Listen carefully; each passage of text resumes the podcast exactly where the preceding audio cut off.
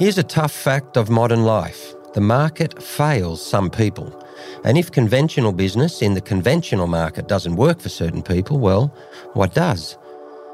These are exactly the kinds of questions Nick Verginis grapples with every day. He's got small business in his blood. Each of his grandparents ran small businesses after coming to Australia from Greece, and they used those businesses to sponsor other families coming to Australia. Now, as the CEO of Senvic, he's applying the same philosophy on a much larger scale and pushing for Australia to reconsider how we think about business.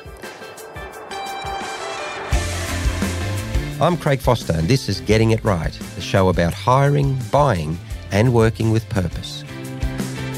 My name is Nick Verginis. I'm the CEO of Social Enterprise Network Victoria, or Senvic, uh, and i am the inaugural CEO of Senvic. We're relatively young, uh, been in that role three years.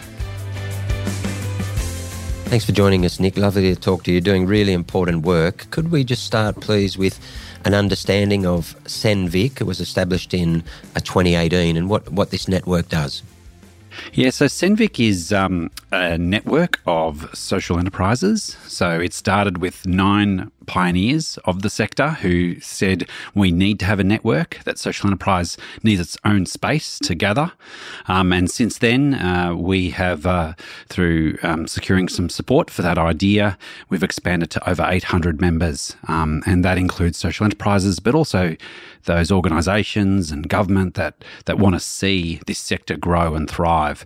Um, and so what we focus on are three things connect, develop, and influence. So it's about connection, it's about developing the sector and growing it and scaling it. And finally, it's about influencing. And I suppose the way I see it is all roads lead to influence. We want to see transformational change about how we understand business, how we understand government. Um, and, you know, we see our, our uh, organisations as that way forward.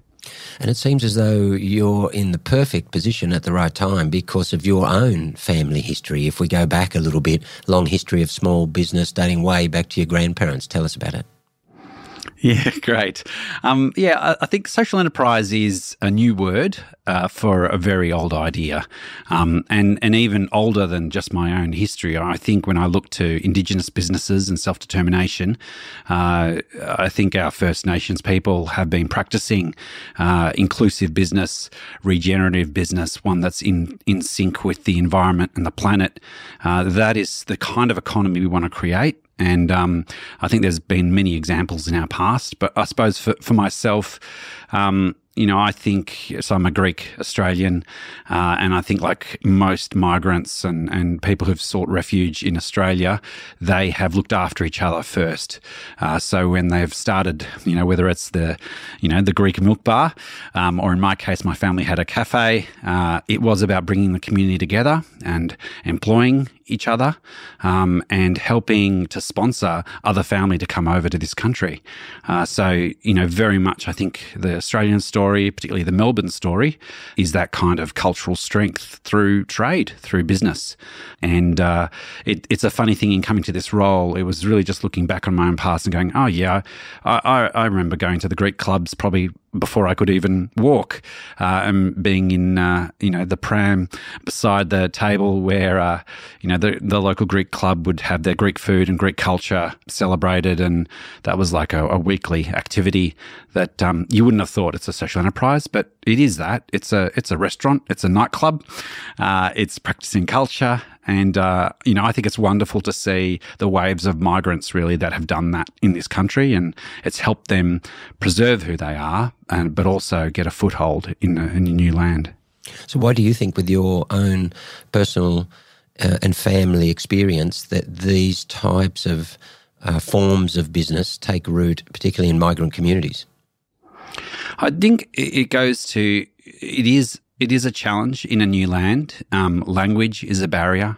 So, um, you know, I think having your own community who can perhaps be that um, that translator for you in the new country, uh, but also there's a lot of discrimination. So, I, you know, I, I experienced that myself, and and you know, I'm a second generation Greek Australian. My father talks, you know, in sometimes quite bitterly about those early days uh, when he couldn't speak English in the schoolyard, and um, it's the reality, I think, of you know, this. Um, uh, I, I, think it's the, just the reality of Australia. There are homes where English is not the first language, and that means that you know, there are many, many Australians who live in two worlds. And one is that home where they might speak a different language and then they go out and they have to be accepted and, and find connection. And, and I think the workplace has been one of those greatest struggles to find inclusion. Uh, so that's why I think, you know, the idea of self determination and, and, looking after your own has, has been a, a great way to help uh, new communities establish here. So, can you tell us about some of the best examples that you've seen in your work uh, as CEO of Senvic, some of the communities that have particularly benefited from social enterprises? Yeah, look, there's there's countless. Um, I think one of the best ones that I love to talk about is Game Traffic and Contracting, who operate in central Victoria. When you drive on the Hume Highway through central Victoria, you might see some green pyramid signs, uh, and Game is all that's written on there. And behind that organization that looks just like any other corporate uh, is actually a solution to intergenerational poverty. Uh, so in Shepparton, in Wangaratta, in central parts of Victoria where there's high levels of discrimination and um, disadvantage uh, and large uh, First Nations populations, what you have there is employment opportunities for people who perhaps have never had their first chance. So this is work in terms of traffic management, but also um, landscaping, event management. They do a variety of things And the profits from that company then go into wraparound support to help at risk kids get through high school.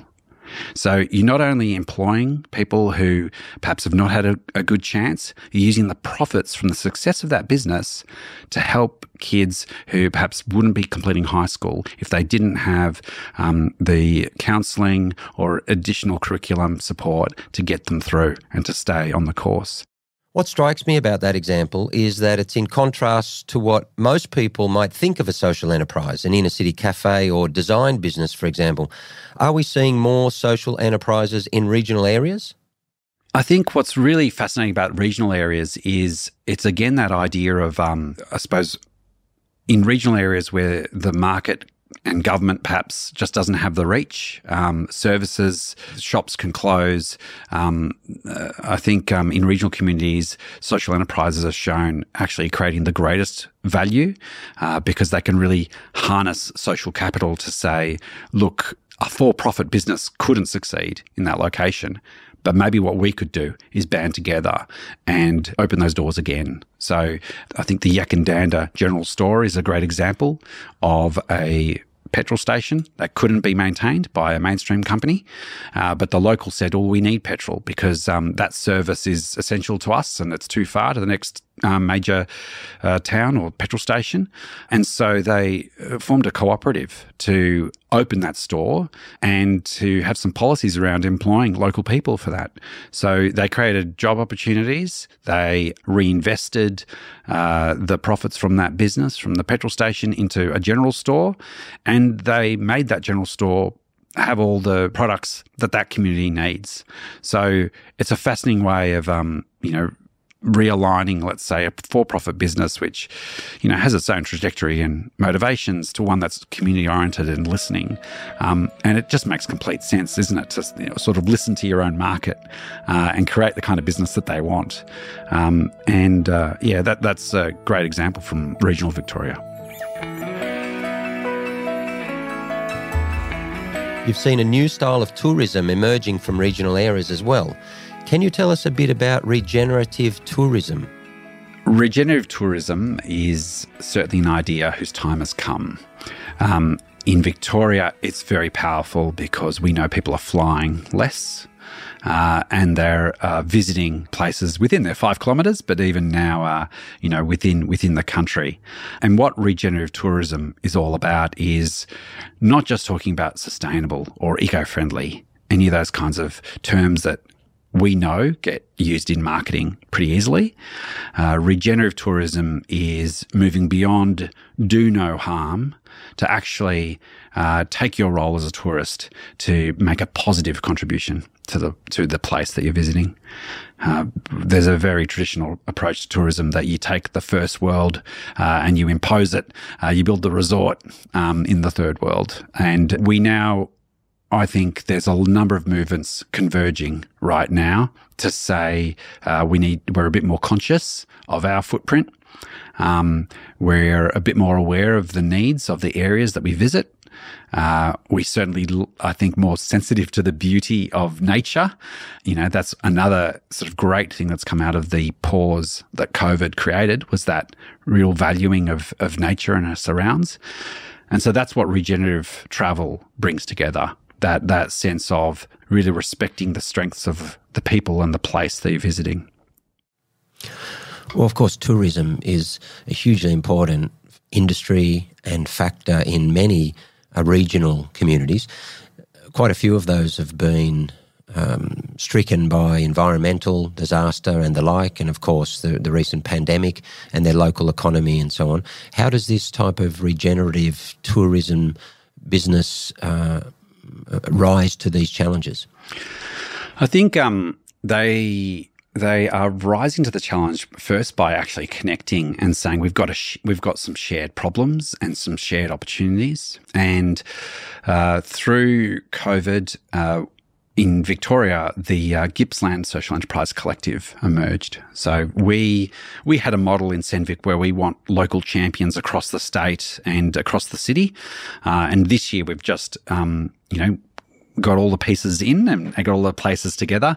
But Gippsland Social Enterprise Collective uh, started about two years ago, early in the pandemic, and they went really deeply into talking about what is their what does that region need. Uh, it was also on the back of uh, you know the black uh, black summer bushfires, and you know I think when you look at Gippsland, uh, they're ahead of the curve because um, they've also had Latrobe Valley kind of um, shift from a coal oriented economy and then the bushfires. So they've just had crisis after crisis. And that kind of, um, you know, that triggers some real deep thinking about, well, what is the future? Uh, and what's emerged, like a one shining light, and there are many, but one is uh, the Wayfarer Cooperative. Uh, this is an amazing platform that uh, has only just finished a pilot uh, and I'll hope to expand soon. And essentially, what it is, it takes what we all know as Airbnb, a very convenient way to find accommodation, uh, and they are turning that into a cooperative that benefits the community you're visiting. So instead of $150 million of profits going overseas to a multinational, what we're seeing is that money is a platform that would make that money get reinvested in the community you're in. And the consumer even gets to nominate what type of activities they want it to go towards. So is it about the people? Is it about the environment? You get to indicate your preferences. And, um, you know, it's just started. It's going to take quite a bit of time to disrupt uh, Airbnb because mm. it now seems that half the Mornington Peninsula is on Airbnb. um, you know, and that's what you have. You've got these pockets of um, a holiday visitor economy that's there and waiting. Uh, and at the moment, it's just unfortunate that the platforms are not benefiting the local community. And and Wayfarer is just one aspect. The other bit of it is um, actually engaging the community on what the tourism experience is. So accommodation is one bit, but also in the same way Airbnb, and, I, and I'll admit as a user of Airbnb, it's nice to connect with the owners and to hear something from them. And that can go a bit further with the local community through Wayfarer, where they can suggest uh, other things that you might do while you're there. So the whole experience of the visitor economy becomes one that is very much about the community you're in. Uh, it's uh, respectful and supporting the environment environment as well and encouraging you to engage with the natural beauty because that is our strength of, of this country. Uh, and of course, also it's the stories of First Nations and experiencing that culture. So that kind of um, bringing together is is really a powerhouse. I think a powerhouse of an idea that um, we're confident with, say, um, the Commonwealth Games and the you know the focus on tourism that will go with that over the next few years. We're really hoping to take it from Gippsland right across the state and hopefully across the country. How important is measuring the impact that these social enterprises make?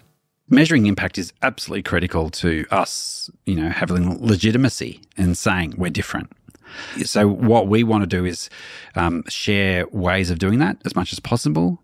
Uh, we're part of a project right now with Swinburne University and Melbourne University uh, and a number of other stakeholders to build like an independent model that we can stand by and really um, I suppose, provide advice and frameworks for new social enterprises who are wanting to improve their impact story but you know, this is all about confidence and credibility as well, and trust.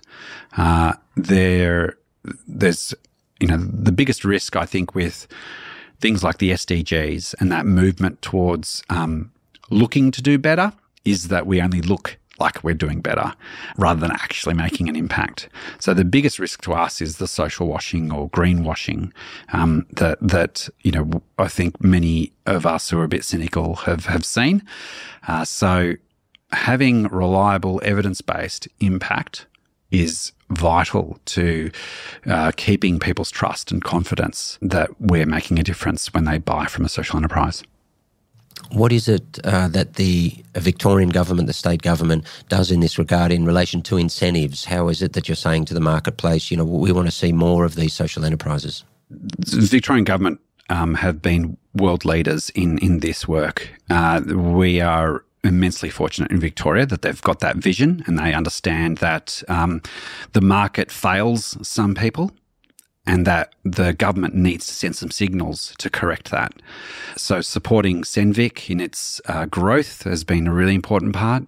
Um, the programs that uh, Jobs Victoria have done. So they have created some wage subsidies to really encourage employment of people who um, uh, so I suppose to address some of the exacerbated disadvantages that we saw during COVID. Uh, for example, women over 45 years of age struggled to um, get full time work, even um, good part time work, uh, as well as um, First Nations, people with disability. Uh, those priority groups are not helped by the market process operating as its own.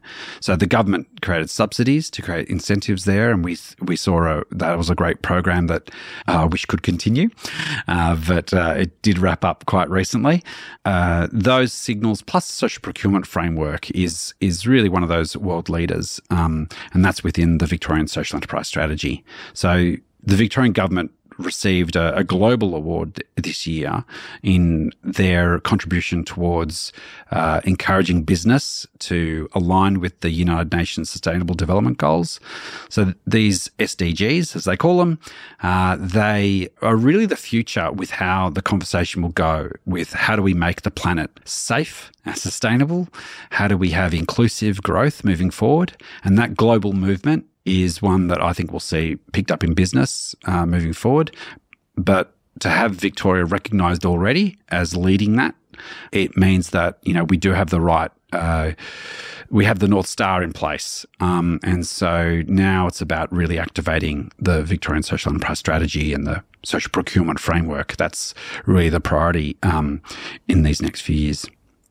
So exciting. Uh, the, the, the concept of a so- social enterprise really essentially should be every business on the planet. So you're certainly heading in the right direction.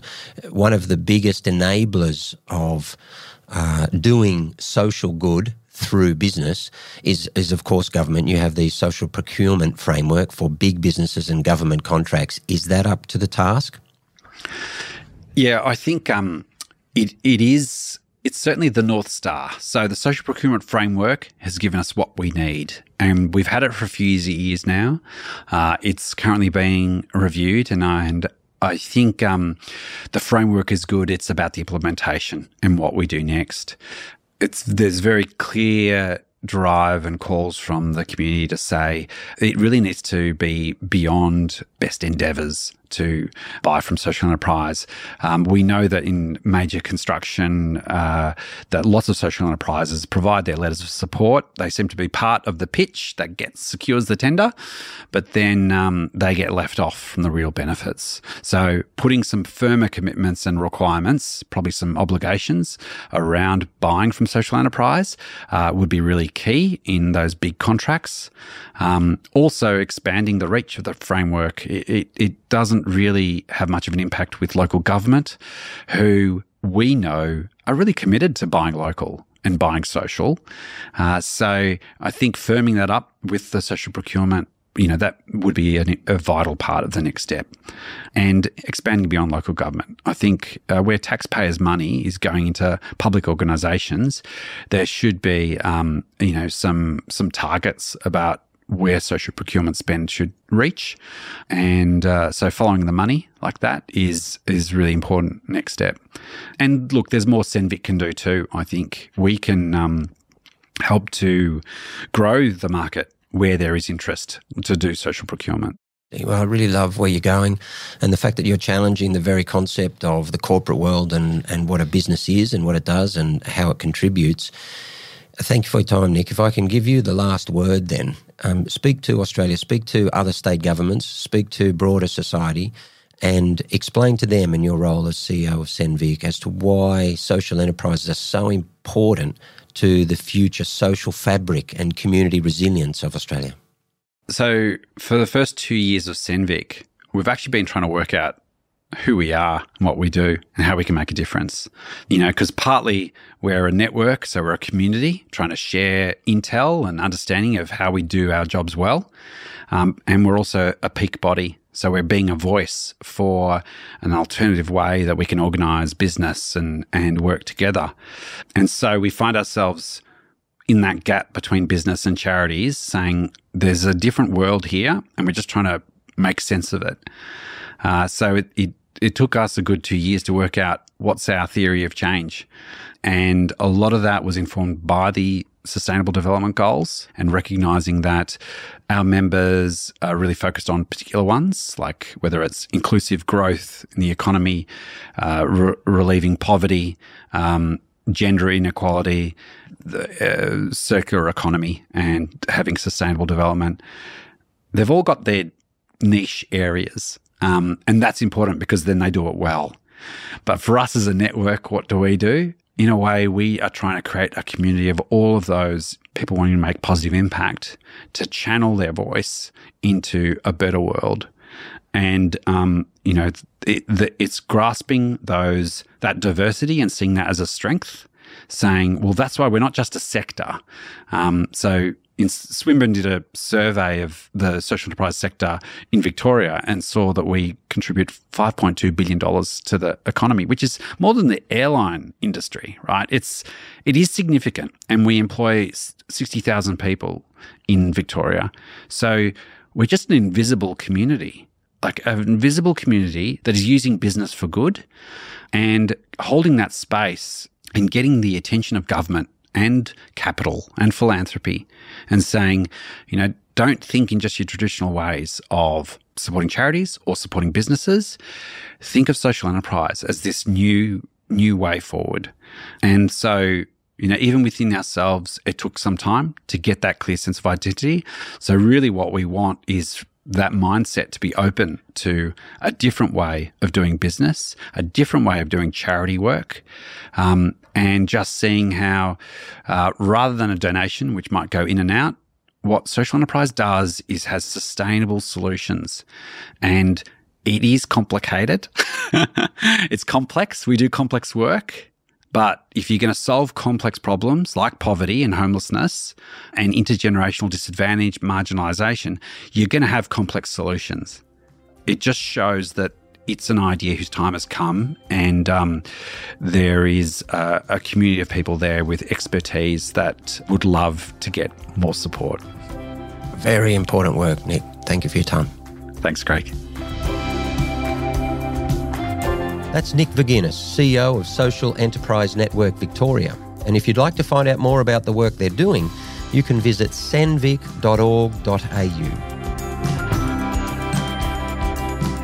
Thanks for listening to Getting It Right. If you haven't listened to the previous episodes, make sure you scroll back through your podcast app and check them out. There's plenty of inspiring stories about hiring, buying, and working with purpose that you don't want to miss. And to make sure you don't miss the upcoming episodes, hit follow in your podcast app while you're there. Getting It Right is a Jobs Bank podcast produced by Dead Set Studios and hosted by me, Craig Foster.